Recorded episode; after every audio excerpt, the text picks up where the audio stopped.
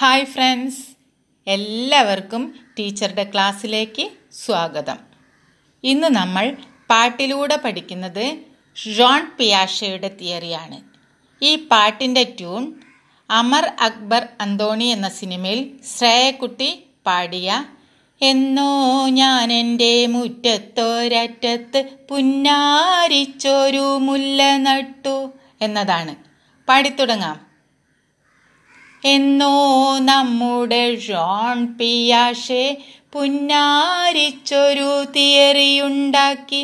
Genetic epistemology പേരിലെ കൊഗ്നിറ്റിവിസത്തിൻ തിയറിയുണ്ടാക്കി.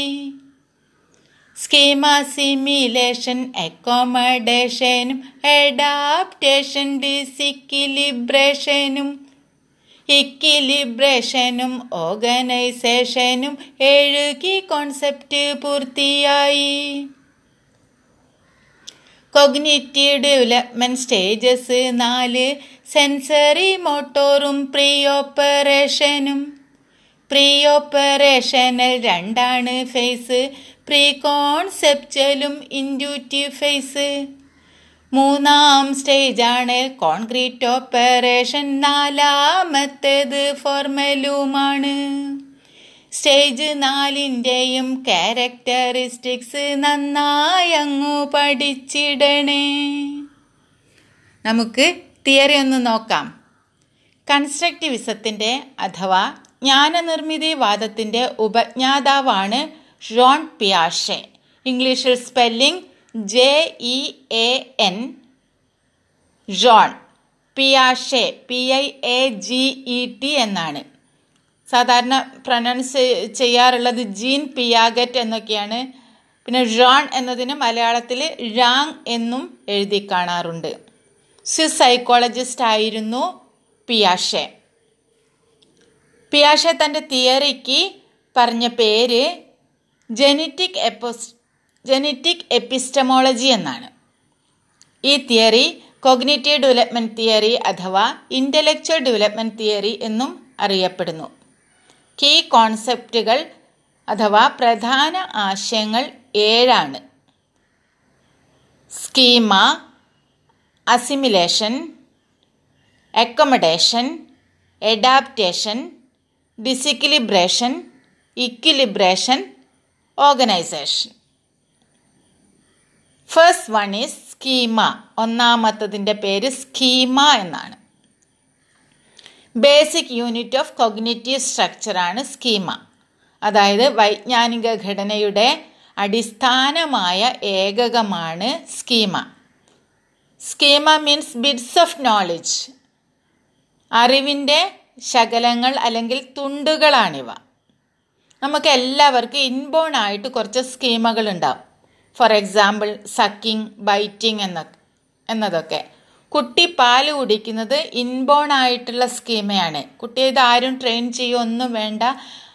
ജനിച്ച ഉടനെ തന്നെ അമ്മയുടെ ബ്രസ്റ്റിൻ്റെ അടുത്ത് കുഞ്ഞിനെ വെച്ചു കൊടുത്താൽ കുഞ്ഞ് ഇൻബോൺ ആയിട്ടുള്ള സ്കീമ ഉപയോഗിച്ച് പാൽ കുടിച്ചുകൊള്ളൂ. അതേപോലെ കുറച്ചുകൂടെ വലുതാകുമ്പോഴൊക്കെ എന്ത് കിട്ടിയാലും വായിലേക്ക് കടിക്കാറുണ്ട്. കടിക്കുന്നൊന്നും ആരും പറഞ്ഞിട്ടോ ട്രെയിൻ ചെയ്തിട്ടുമല്ല. അപ്പോൾ ഇൻബോൺ ആയിട്ടുള്ള സ്കീമയുണ്ട് നമുക്ക്.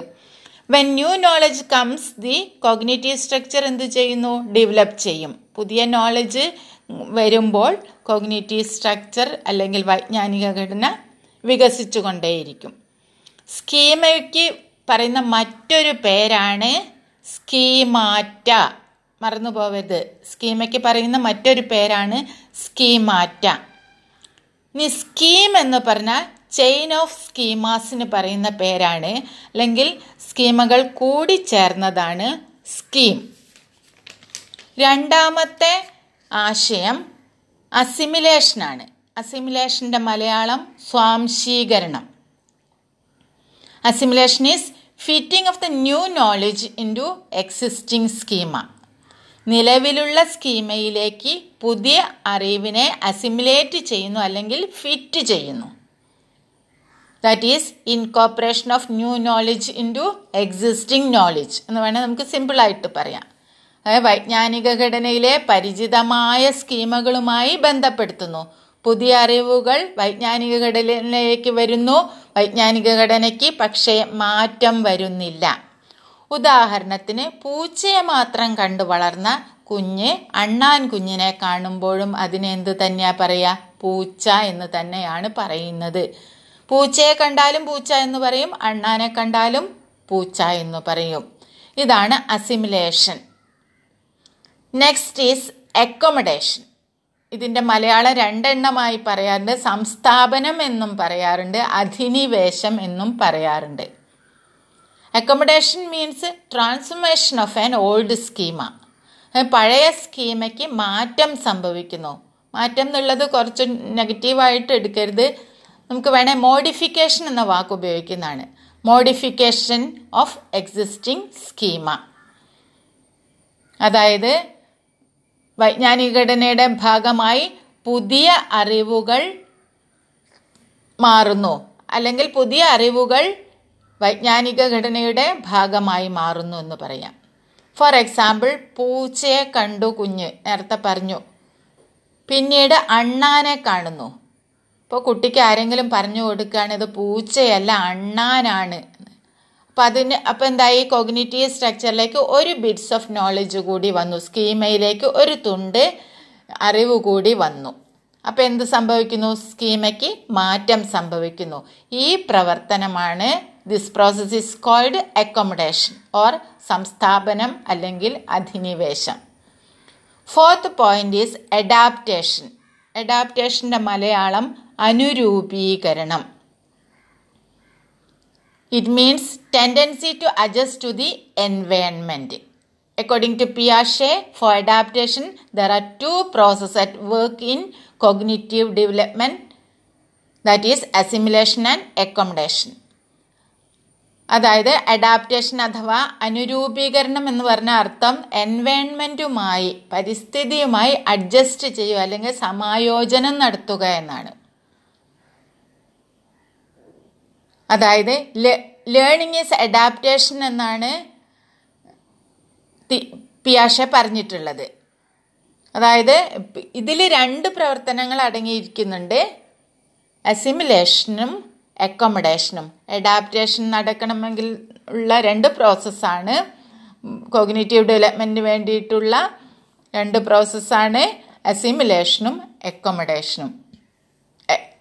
അസിമിലേഷനിൽ എന്ത് സംഭവിക്കുന്നില്ല?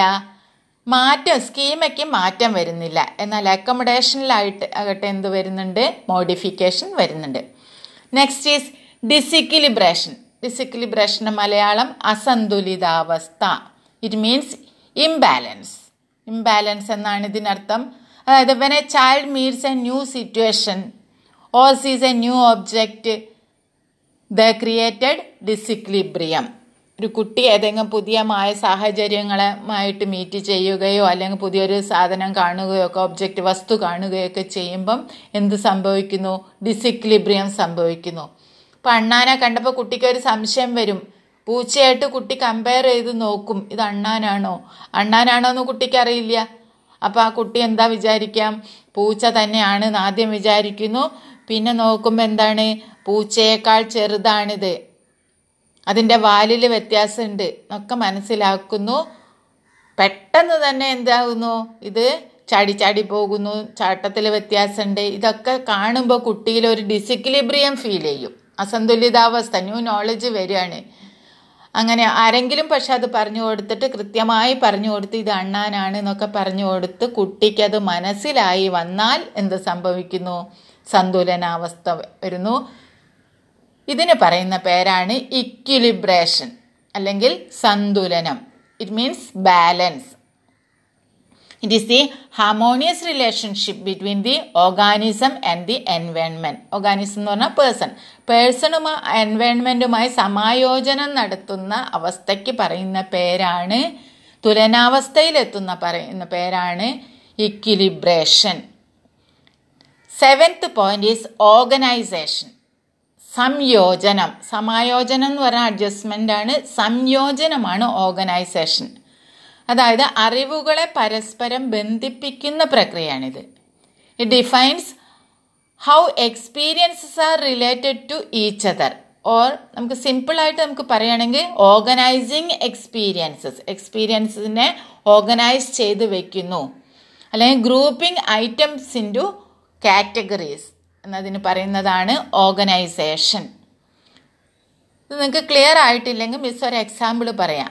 പിയാഷെ ഒരു ബയോളജിസ്റ്റ് ആയിരുന്നു. By profession he was a biologist. നമ്മൾ സയൻറ്റിസ്റ്റ് എന്നറിയപ്പെടുന്നുണ്ടെങ്കിലും പിന്നെന്താ പറയാറ്, സൈക്കോളജിസ്റ്റ് എന്നറിയപ്പെടുന്നുണ്ടെങ്കിലും by profession he was a biologist ആയിരുന്നു. അപ്പം അത്തരത്തിലുള്ളൊരു എക്സാമ്പിൾ മിസ് പറയാം. വളരെ ചെറിയ കുഞ്ഞാണ്, അതിന് സക്കിങ് എന്നൊരു സ്കീമുണ്ട്, അതുപയോഗിച്ച് അത് അമ്മയുടെ പാല് കുടിക്കുന്നു. പിന്നെ നമ്മൾ എന്ത് ചെയ്യും, പാലുകുടി എന്നൊക്കെ പറഞ്ഞിട്ട് വേറെ നാട്ടിലെന്താ പറയില്ല, അങ്ങനെ ഒരു ചടങ്ങുണ്ട് ഈ നാട്ടിലൊക്കെ. പാലുകുടി എന്ന് പറഞ്ഞ ചടങ്ങിന് എന്ത് ചെയ്യുന്നു, കുട്ടിക്ക് ആദ്യമായി ഒരു 27, 28 ആകുമ്പോൾ എന്ത് ചെയ്യുന്നു, കുഞ്ഞിന് പാല് കൊടുക്കുന്നു. ഓരോ ആളുകൾ വന്നിട്ട് അതിൻ്റെ നാവിൽ പാവ് ഉറ്റിച്ചുറ്റിച്ച് അതിൻ്റെ വയറും വീർക്കും ഛർദി വരും എല്ലാം കൂടി എന്ത് ഫീൽ ചെയ്യുന്നു, ഒരു ഡിസിക്വിലിബ്രിയം ഫീൽ ചെയ്യുന്നു. ഇങ്ങനെ വരുമ്പോൾ എന്താണെന്ന് വെച്ചാൽ പിന്നീട് കുറേ അങ്ങനെ ഫീൽ ചെയ്തിട്ട് അതിന് അസുഖമൊക്കെ ആയി വന്നു, അസ്വസ്ഥതകൾ പ്രകടിപ്പിച്ചു. പിന്നീട് അതുമായി എന്തായി അക്കോമഡേറ്റ് ചെയ്യുന്നു. എനിക്കിനി ഇതൊക്കെ തന്നെ കിട്ടുള്ളൂ എന്നൊക്കെ വിചാരിച്ചിട്ട് അതെന്ത് ചെയ്യുന്നു, അതുമായിട്ട് അക്കോമഡേറ്റ് ചെയ്യുന്നു. അപ്പോൾ ഇക്വിലിബ്രിയം ഫീൽ ചെയ്യുന്നു. അതേപോലെ അതിനുശേഷം പിന്നെ എന്താണ് നമ്മൾ ചെയ്യുന്നത്, കുറച്ച് കഴിഞ്ഞാൽ എന്ത് കൊടുക്കും, 4 മാസമൊക്കെ ആയാൽ നമ്മൾ ലിക്വിഡായിട്ടുള്ള മറ്റ് സാധനങ്ങൾ കൊടുക്കാൻ തുടങ്ങും അല്ലേ. കുറച്ചുകൂടെ ലിക്വിഡ് ആയിട്ടുള്ള പാല് കൊടുത്തതിന് ശേഷം കുറച്ചുകൂടെ ടൈറ്റ് ആക്കിയിട്ടുള്ള സെറിലാക്ക്, പിന്നെന്താ ലാക്ടോജൻ, അല്ലെങ്കിൽ എന്തെങ്കിലും മുത്താറി റാഗിയുടെയൊക്കെ കുറുക്കുകൾ കൊടുക്കുന്നു. അന്നും കുട്ടിക്ക് പ്രശ്നമാണ്, കുറേ ദിവസത്തേക്ക് കുട്ടിക്ക് അസ്വസ്ഥതയൊക്കെയാണ് വരുന്നത്, ഡിസിക്വിലിബ്രിയം ഫീൽ ചെയ്യുന്നു. പിന്നീട് കുട്ടി അതുമായി അക്കോമഡേറ്റ് ചെയ്തിട്ട് ആവുമ്പോൾ എന്താവുന്നു, അത് ഇക്വിലിബ്രേഷനിലേക്ക് എത്തുന്നു. അടുത്തത് പിന്നെ അടുത്തൊരു പരിപാടി എന്താ, ചോറൂണെന്ന് പറഞ്ഞൊരു പരിപാടി ഉണ്ട്. ചോറൂണ് കഴിഞ്ഞിട്ടുണ്ടെങ്കിൽ അന്നും കുട്ടിക്ക് പ്രശ്നം, കുറച്ച് നല്ല ടൈറ്റായ സാധനം കൊടുത്താൽ ഉരുട്ടി വയറിൻ്റെ ഉള്ളിലേക്ക് കുഞ്ഞു വായിലേക്ക് ഉരുട്ടി കൊടുക്കുന്നു, അതിന് വയറിന് പ്രശ്നം, തലയ്ക്കും എല്ലാ സ്ഥലത്തും പ്രശ്നമാവുന്നു. ഇതേപോലെ ഡിസിക്വിലിബ്രിയം ഫീൽ ചെയ്യുന്നു, പിന്നീട് അത് ഇക്വിലിബ്രിയത്തിലേക്ക് എത്തുന്നു. ഈ എക്സാമ്പിളിലൂടെ നിങ്ങൾക്ക് മനസ്സിലായാൽ ആ ഒരു അവസ്ഥയിലേക്ക് മനസ്സിലാവുന്നു, പിന്നെ കുട്ടി അഡാപ്റ്റഡ് ആവുന്നു. ഇതെല്ലാമാണ് പിയാഷെയുടെ ജെനറ്റിക് എപ്പിസ്റ്റമോളജിയുടെ പ്രധാന ആശയങ്ങൾ. സ്കീമ, അസിമിലേഷൻ അല്ലെങ്കിൽ സ്വാംശീകരണം, 3rd 1 അക്കോമഡേഷൻ അല്ലെങ്കിൽ സംസ്ഥാപനം അല്ലെങ്കിൽ അധിനിവേശം, 4th അഡാപ്റ്റേഷൻ അനുരൂപീകരണം, 5th ഡിസിക്വിലിബ്രേഷൻ അസന്തുലിതാവസ്ഥ, 6th ഇക്വിലിബ്രേഷൻ അല്ലെങ്കിൽ സന്തുലിതാവസ്ഥ, 7 ഓർഗനൈസേഷൻ അല്ലെങ്കിൽ സംയോജനം. എന്നോ നമ്മുടെ ജോൺ പിയാഷെ പുന്നാരിച്ചൊരു തിയറിയുണ്ടാക്കി. ജെനറ്റിക് എപ്പിസ്റ്റമോളജി പേരിലെ കൊഗ്നിറ്റിവിസത്തിൻ തിയറിയുണ്ടാക്കി. സ്കീമ, അസിമിലേഷൻ, അക്കോമഡേഷനും അഡാപ്റ്റേഷൻ, ഡിസിക്വിലിബ്രേഷൻ, ഇക്വിലിബ്രേഷനും ഓർഗനൈസേഷനും 7 കോൺസെപ്റ്റ് പൂർത്തിയായി. ഇനി നമുക്ക് അടുത്ത ഏരിയ പറയാനുള്ളത് പിയാഷെയുടെ തന്നെ ഇൻ്റലക്ച്വൽ ഡെവലപ്മെൻ്റ് സ്റ്റേജസ് ആണ്, അത് അടുത്ത ക്ലാസ്സിൽ. Thank you, have a nice day.